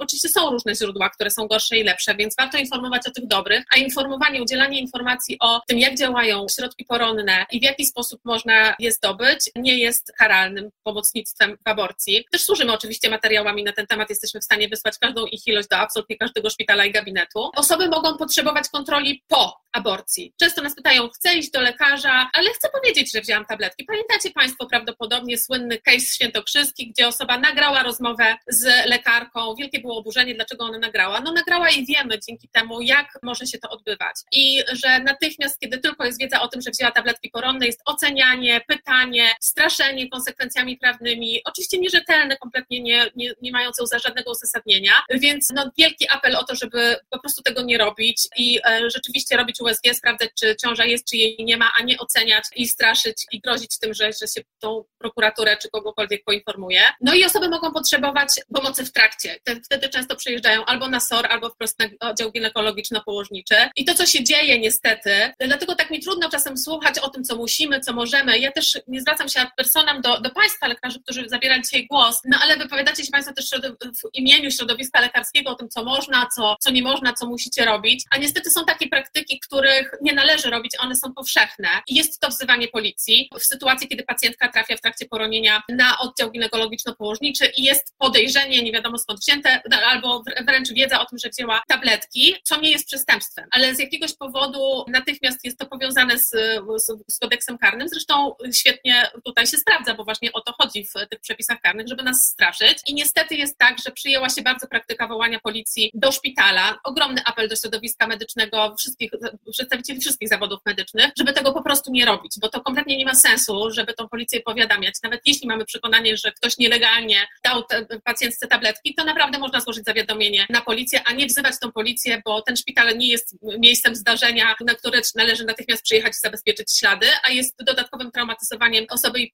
sprawianiem, że ona się czuje jak kryminalistka, chociaż nią nie jest. I muszę powiedzieć tak, z naszych doświadczeń wynika, że to, jak zareaguje lekarz, co powiedzieć, czy się przyznać, czy wzięłam tabletki, czy nie wzięłam, jak to ukryć i tak dalej, to jest najbardziej stresujący moment aborcji i często tak naprawdę jedyny traumatyczny w tym doświadczeniu. To znaczy osoby nie mają w ogóle problemu z tym, że była aborcja, jak ona przebiegła i tak dalej, ale właśnie ten moment jest bardzo stresujący, więc to jest ogromna rola środowiska medycznego, w tym najbardziej lekarzy, żeby po prostu rzeczywiście udzielać wsparcia, które jest adekwatne. Też mamy takie poczucie, to jest też, Kamila, przytaczałaś te historie, wiemy, że jest jakaś ogromna trudność w tym, żeby decydować o tym, czy pacjentka ma kryzys, czy nie ma kryzysu i trochę jest tak, że mi się wydaje, że tutaj konsylia lekarskie i sprawdzanie, czy pacjentka, której płody są zrośnięte po prostu ze sobą, to jest wystarczający powód dla niej do tego, żeby mieć kryzys psychiczny, czy nie jest wystarczający. Nam się wydaje, że naprawdę wystarczy tutaj empatia, trochę wyobraźni i to, żeby nie legitymizować ciągle tych po prostu kolejnych kroków, kiedy musimy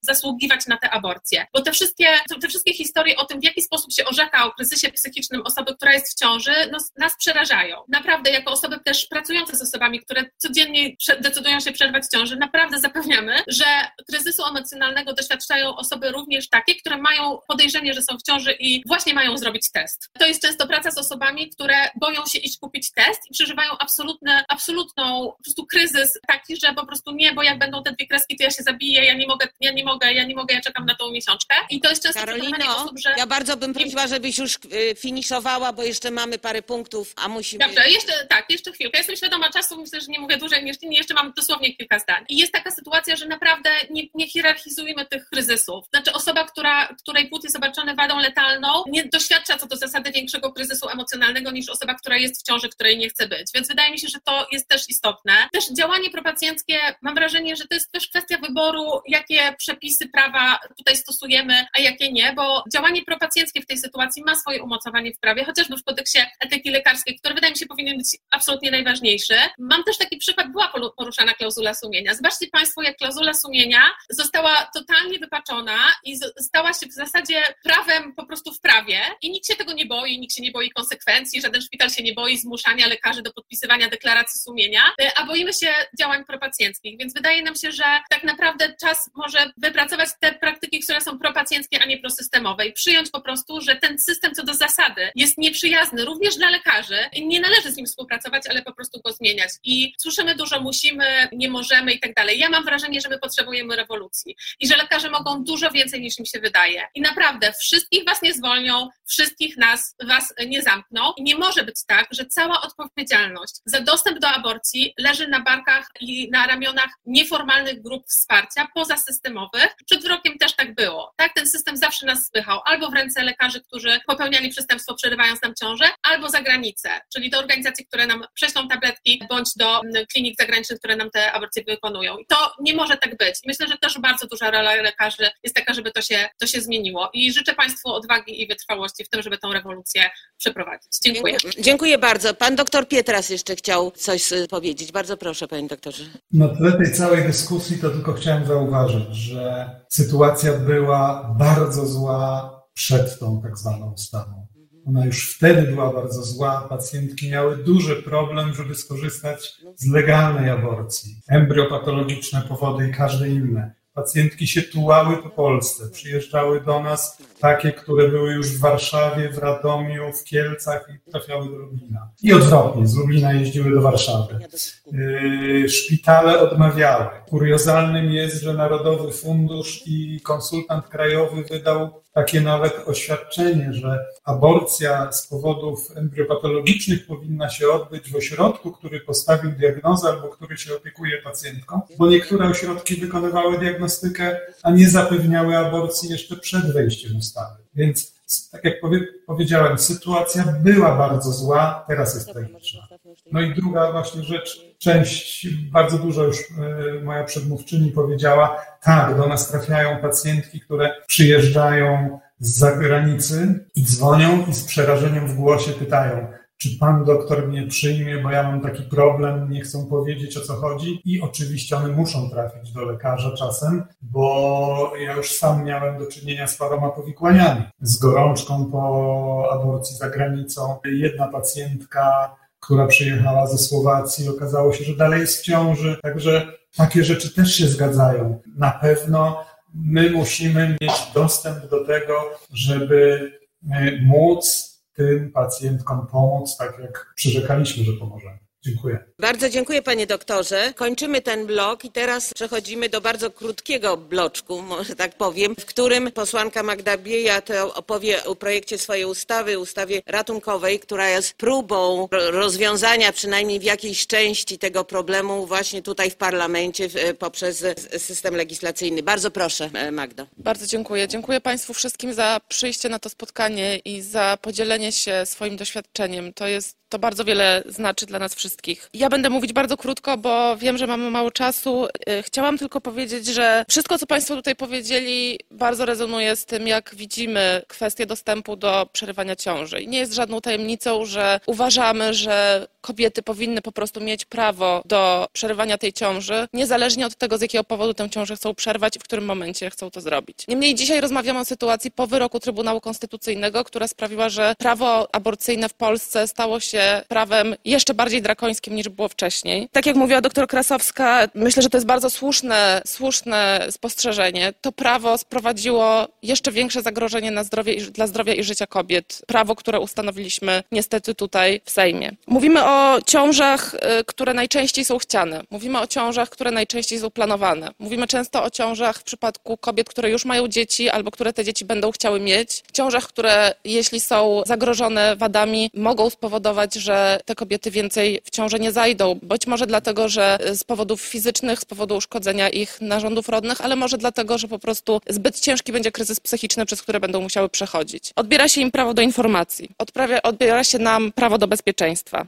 Odbiera się nam prawo do ochrony zdrowia, w tym zdrowia psychicznego. Ale przede wszystkim, co jest szczególnie bolesne, i to się działo już wcześniej, a dzieje się teraz w Dwunajcu, odbiera się nam prawo do tego, żebyśmy mogły zaufać swoim lekarzom. I to jest sytuacja, w której niestety trzeba przyjąć do wiadomości fakt, że lekarze i lekarki się boją. Mówił o tym doktor Socha, że problemem jest to, że nie wiemy nawet, nie wiadomo i nie da się jasno określić, gdzie się zaczyna, a gdzie kończy pomocnictwo przy aborcji, które jest karane w tej chwili w kodeksie karnym. Lekarze bardzo często, w mojej opinii, uciekają się do klauzuli sumienia wcale nie dlatego, że uważają, że aborcja jest złem, tylko dlatego, że umywają ręce, żeby nie musieć podejmować tej decyzji, która jest decyzją niezwykle trudną. I w jakimś sensie uznaję fakt, że to jest też trudna decyzja dla kogoś, kto na horyzoncie ma karę więzienia za podjęcie decyzji, która powinna być decyzją propacjencką, która powinna być decyzją pomiędzy pacjentem a lekarzem. Dlatego tak ważne jest, żeby tę aborcję z kodeksu karnego wykreślić, dlatego tak ważne jest, żeby znieść tę barierę pomiędzy lekarzami a pacjentkami i dlatego tak ważne jest, żeby budować przestrzeń do naszego wspólnego działania między właśnie lekarzami, między pacjentkami, między organizacjami prokobiecymi, którym tutaj jeszcze raz bardzo chciałabym podziękować za tą niesamowitą walkę i niesamowitą pracę, którą wykonują od lat. I stąd też pomysł projektu ustawy, którą nazywamy ustawą ratunkową, projektu, który złożyłyśmy w Sejmie dzień po orzeczeniu tzw. Trybunału Konstytucyjnego. I jest to ustawa, która jest bardzo krótka, bardzo prosta, mieści się na połowie strony i znosi ona po prostu kary za pomocnictwo przy aborcji. Znosi kary więzienia za pomoc przy aborcji po to właśnie, żeby lekarze nie musieli się już bać pomagać kobietom, nie musieli się bać najazdu prokuratury wtedy, kiedy po prostu będą działać zgodnie z prawem, bo choć to prawo jest ograniczone, to jak mówiła Karolina Więckiewicz, to prawo do pomagania kobietom nadal jest i nadal powinniśmy móc z niego korzystać. I wreszcie dzięki temu ta ustawa umożliwi również kobietom przynajmniej częściowo zdjęcie tej obawy, co się stanie, kiedy ktoś bliski im pomoże, co się stanie, kiedy przyjaciółka pożyczy im pieniądze, co się stanie, kiedy matka zamówi im tabletki porodne. Ta ustawa, złożyliśmy już wniosek o dopuszczenie tej ustawy pod głosowanie. Wniosek przepadł, będziemy go głosować jeszcze raz, wielokrotnie, do skutku. Zachęcamy Państwa do tego, żeby nas wesprzeć. Również zachęcamy środowisko lekarskie do tego, żeby nas wsparło, bo to jest ustawa, która służy Państwu. Wiem, że Państwa tu obecnych na sali do tego zachęcać nie muszę, ale mam nadzieję, że ta zachęta i ten apel trafi również szerzej. Dziękuję bardzo. Dziękuję bardzo. Otwieram teraz dyskusję. Nie mamy na nią zbyt wiele czasu, tak gdzieś około 20 minut. Mam zgłoszonych 9 osób, no więc to wypada tak niewiele więcej niż 2 minuty na głowę. Także bardzo proszę o dyscyplinę i jako pierwsza głos zabierze Alicja Magdalena Molenda z Berlina, pełnomocniczka Kongresu Kobiet i innych organizacji. Bardzo proszę, Alicja. Mieszkając za granicą obserwuję od co najmniej 5 lat bardzo, bardzo duże wzmożenie środowisk, które tutaj zbudowały sieć pomocową dla kobiet z Polski. Jest taka grupa Ciocia Basia, która bardzo intensywnie wspomaga kobiety przy prowadzeniu aborcji w Niemczech, chociaż w Niemczech nie jest to też taka prosta sprawa. W zasadzie ja nie będę zabierała czasu, wolałabym oddać głos może Karolinie Rucińskiej, bo razem z Karoliną Rucińską pracowałyśmy nad propozycją naszego projektu Głosu Ulicy, który zbierałyśmy i stworzyłyśmy projekt Rady Konsultacyjnej dotyczący prawa aborcyjnego. To znaczy, to jest tylko propozycja taka od nas. Jest z nami tutaj też Natasza, więc może Natasza jako też mieszkanka zagranicy będzie chciała parę słów powiedzieć. Także ja dziękuję. Bardzo dziękuję. Głos teraz zabierze Maja Staśko. Bardzo proszę. Ja chciałam tylko podziękować za wszystko, co tu się dzieje. Nie będę na pewno zabierać czasu. Mam notatki, oczywiście wspieram bardzo i dziękuję. Katarzyna Lubiniecka-Różyło, bardzo proszę. Dzień dobry, bardzo dziękuję za zaproszenie i to jest bardzo ciekawa dyskusja. Ja mam jedno podstawowe pytanie. Co my teraz mamy zrobić? Co możemy zrobić? Bardzo ważne jest, nie wiem, spotkajmy się, wypracujmy jakieś sposoby, jakieś metody, co powinnyśmy zrobić. Bo to jest wszystko, czego wysłuchałyśmy, jest wstrząsające i nasza sytuacja, czyli kobiet w Polsce po tym orzeczeniu pseudotrybunału jest strasznie smutna i niedobra, ale nas jest przecież bardzo dużo, więc zastanówmy się i popchajmy to jakoś do przodu. Ja uważam, że to rozwiązanie, które proponuje pani posłanka Biejat, jest bardzo dobre, ale jak my je możemy wesprzeć jako przedstawicielki organizacji pozarządowych, jako głos kobiet w różnych częściach Polski, bo jesteśmy tutaj zebrane z różnych regionów, regionów Polski. Czy my możemy, nie wiem, poświęcić jakieś tego typu spotkanie, ale właśnie na wypracowanie metod, na dogadanie tego, jak możemy współpracować i co możemy konkretnego zrobić w tej sytuacji, bo to jest dla mnie jakby najważniejsze w tej chwili. Także bardzo dziękuję za zaproszenie i to wszystko. Dziękuję bardzo. Chciałam powiedzieć o innych inicjatywach, które też podejmujemy jako posłanki. Powie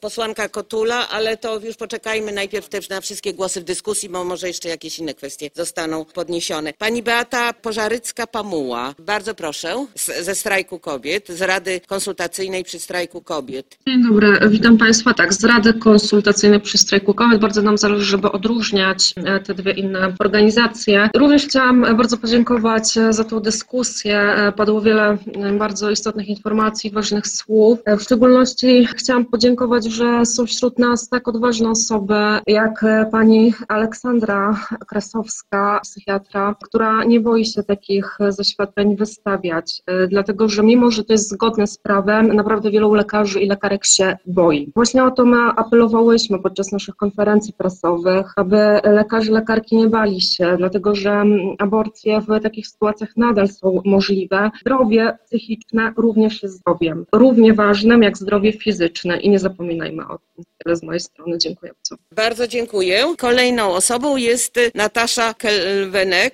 właśnie z Francji. Jak można było usłyszeć, jak wygląda ta sytuacja z perspektywy Francji. Bardzo proszę. Więc chciałam powiedzieć, że rzeczywiście dziękuję za możliwość zabrania głosu i za to, że mogę uczestniczyć dzisiaj w tej dyskusji niezwykle pouczającej. No, we Francji sytuacja wygląda tak, że też oczywiście pandemia niezwykle skomplikowała dostęp do aborcji. Jest on 3 razy trudniejszy niż był przed tą sytuacją. Trzeba mieć świadomość, mimo tego, o czym mówiliśmy, że oczywiście jest dużo łatwiej, dostęp do aborcji jest dużo łatwiejszy w innych krajach europejskich. Niemniej jednak nie jest różowo. We Francji wiele kobiet zostaje bez wyjścia. Kilka tysięcy co roku i są zmuszone wyjeżdżać do innych krajów, ponieważ upłynął termin dopuszczalności przerwania ciąży, czyli te 12 tygodni we Francji, i jeżdżą do Wielkiej Brytanii czy do Holandii, żeby tej aborcji dokonać. No jednocześnie my tutaj wywieramy bardzo duży nacisk na rząd francuski, na organizacje, które z nami współpracują, żeby angażowały się maksymalnie w presję polityczną, zarówno na forum europejskich, jak i bezpośrednio w stosunku do polskiego rządu, i angażowały się, żeby jak najbardziej Polkom, które chcą aborcji we Francji dokonać, pomagały. No ja jestem też przedstawicielką zespołu Aborcja i Zdrowie Seksualne, który pracował w ramach Rady Konsultacyjnej przy strajku kobiet. No i apeluję, przyłączając się do głosów, które już tutaj wybrzmiały, o zupełne wykreślenie oczywiście aborcji z kodeksu karnego. Jest to zupełna aberracja i jakby do tego się przyłączamy. No i do apelu Karoliny Więckiewicz, polegającego, która wzywała lekarzy do tej małej rewolucji, czy nawet dużej rewolucji. No musimy po prostu, żyjemy w takiej epoce, że po prostu musimy się wykazać wszyscy. Ja mieszkam za granicą, więc pewnie łatwo mi mówić, pewnie zostanę za to skrytykowana, ale wszyscy musimy się wykazać wielką odwagą cywilną i po prostu lekarze też powinni się w ten proces zaangażować i kobiety wspierać, żeby nie były pozostawione same sobie, tak jak dzisiaj ta sytuacja ma miejsce. Dziękuję bardzo. Bardzo dziękuję. Głos teraz zabierze Karolina Rucińska.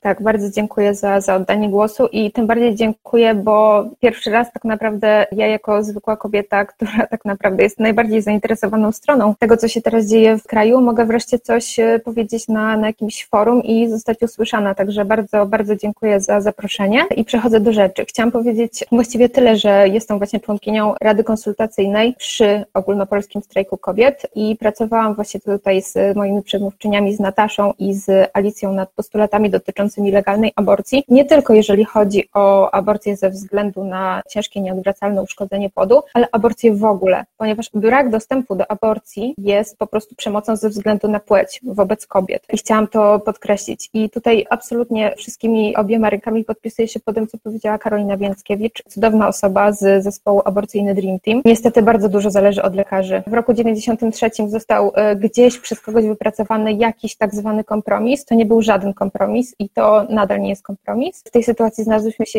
w jeszcze dużo gorszych warunkach. Mając właśnie na uwadze to, co było do tej pory, tak naprawdę każda aborcja, jeżeli chodzi o każdą niechcianą ciążę, mogła zostać rozwiązana, tylko to oczywiście zależało od lekarzy, bo tak naprawdę ta definicja zdrowia, którą proponuje WHO, czyli zdrowie, stan pełnego i dobrostanu fizycznego, psychicznego i społecznego, a nie tylko brak obiektywnie istniejącej choroby bądź niepełnosprawności, to jest dopiero zdrowie, a w przesłance pierwszej, która pozwala na przerwanie ciąży, jest sytuacja, w której właśnie zagrożone jest życie i zdrowie kobiety. Także tak naprawdę tutaj to jest naprawdę pole do dowolnej interpretacji przez lekarzy. No i myślę, że tutaj nie powinniśmy się właściwie skupiać na politykach, tylko po prostu na tym, żeby lekarze tak jak trzeba interpretowali to prawo i żeby była to inicjatywa zgodna tak naprawdę z wiedzą medyczną, z evidence-based medicine, z medycyną opartą na dowodach i z etyką lekarską i z takim zwykłym człowieczym po prostu dobrym sercem i empatią. I tyle.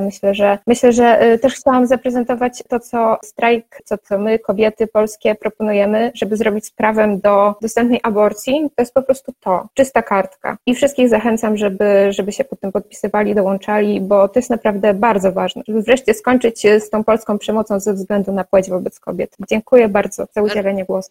Bardzo dziękuję. Głos teraz zabierze Aleksandra Knapik-Gauza, która jest koordynatorką Wiosny Kobiet w Łodzi. Bardzo proszę. Ja tutaj chciałam przede wszystkim właśnie podziękować wszystkim za niesamowitą pracę, która jest wykonywana właśnie, znaczy w ogóle za to spotkanie, za tą niesamowitą pracę, która jest wykonywana przez czy Aborcję Bez Granic, czy Federację na rzecz Kobiet i Planowania Rodziny, czy z posłanki. My tutaj, znaczy ja jestem i koordynatorką Wiosny Kobiet w Łodzi, ale też jestem prezeską Stowarzyszenia Łódzkie Dziewuchy Dziewuchom i do nas również zgłaszają się kobiety. My też zauważyłyśmy wzmożenie kwestii kobiet, które zgłaszają się właśnie potrzebując aborcji, potrzebując wiedzy na temat aborcji. Również zgłaszają się kobiety w drugim trymestrze. My je kierujemy do Aborcji Bez Granic. Natomiast tak, to jest dużo lęku, jest dużo strachu, jest dużo niepewności, jest duże zapotrzebowanie na tę dostępność do aborcji. My również w ramach projektu z Funduszu Praw Kobiet Fundacji imienia Stefana Batorego mamy taki projekt właśnie dotyczący lekarzy bez kuli sumienia, lekarzy ginekologów, lekarzy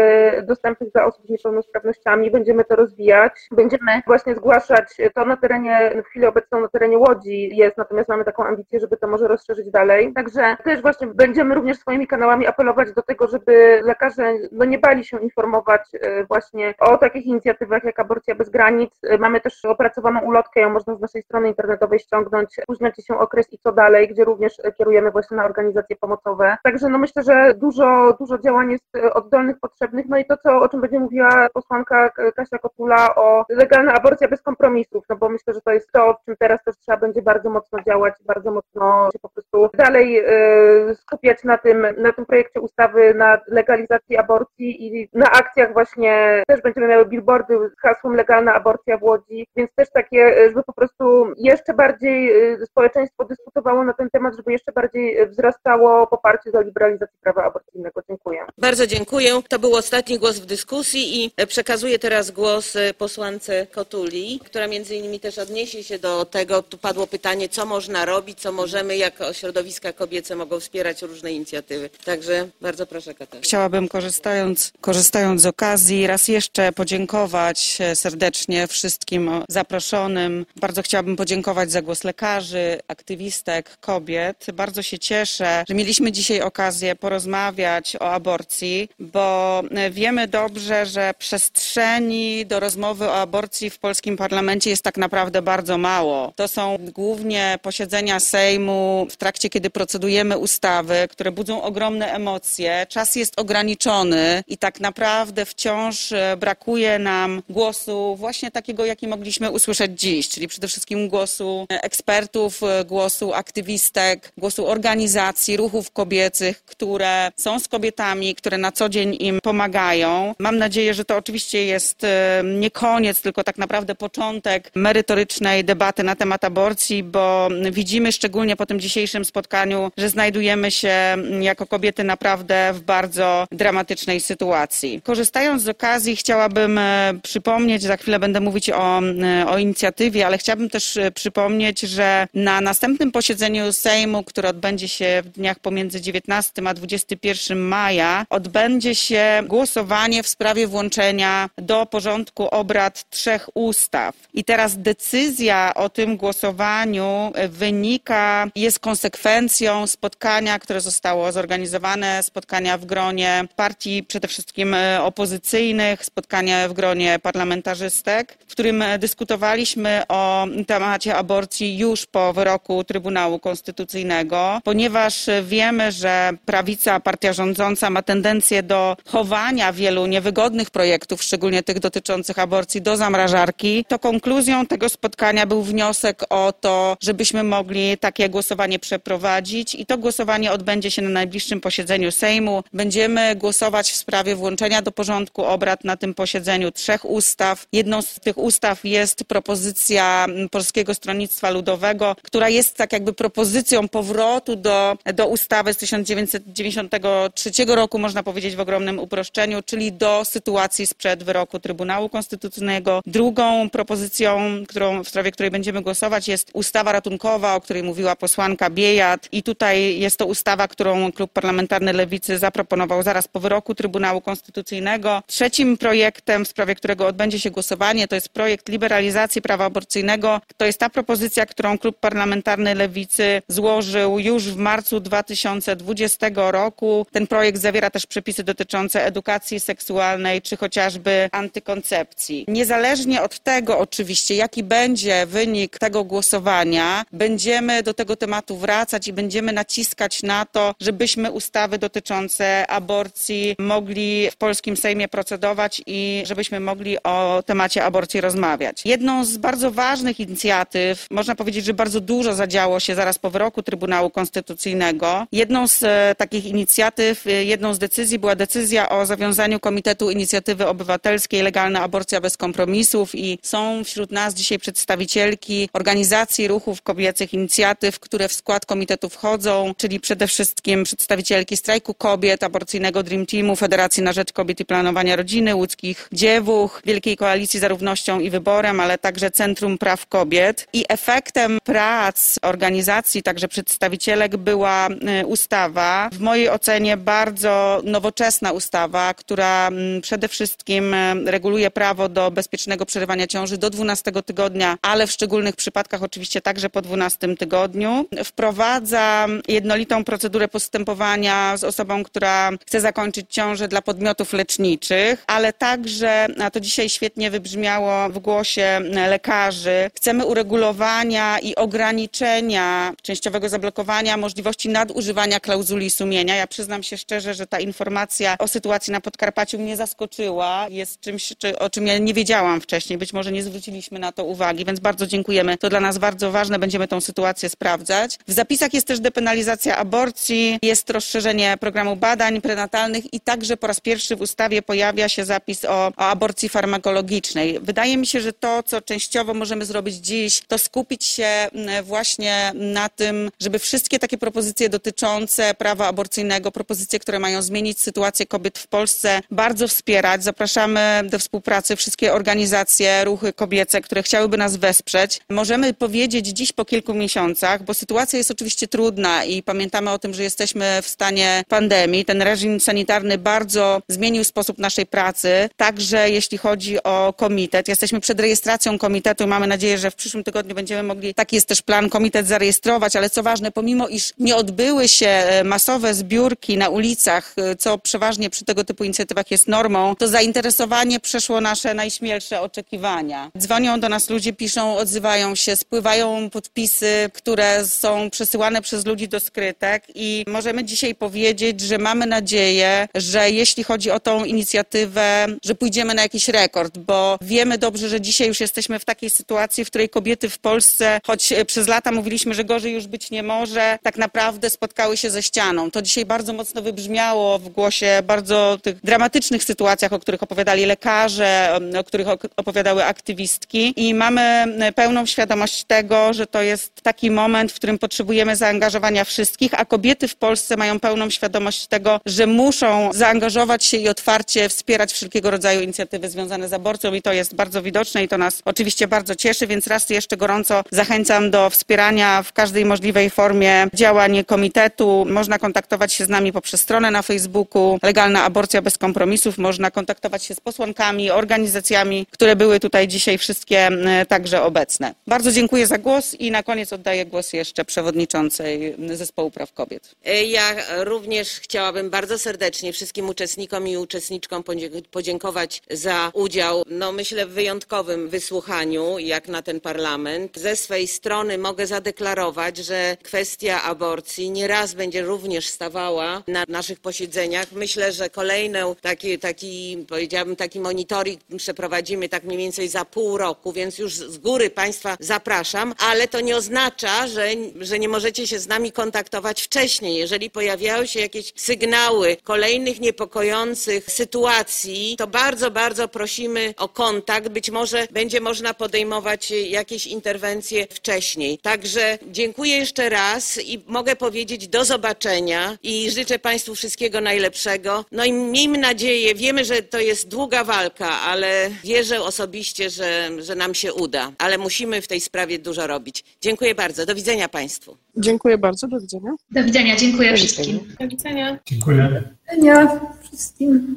Dziękuję. Do widzenia. Do widzenia. Do widzenia. Dziękuję bardzo.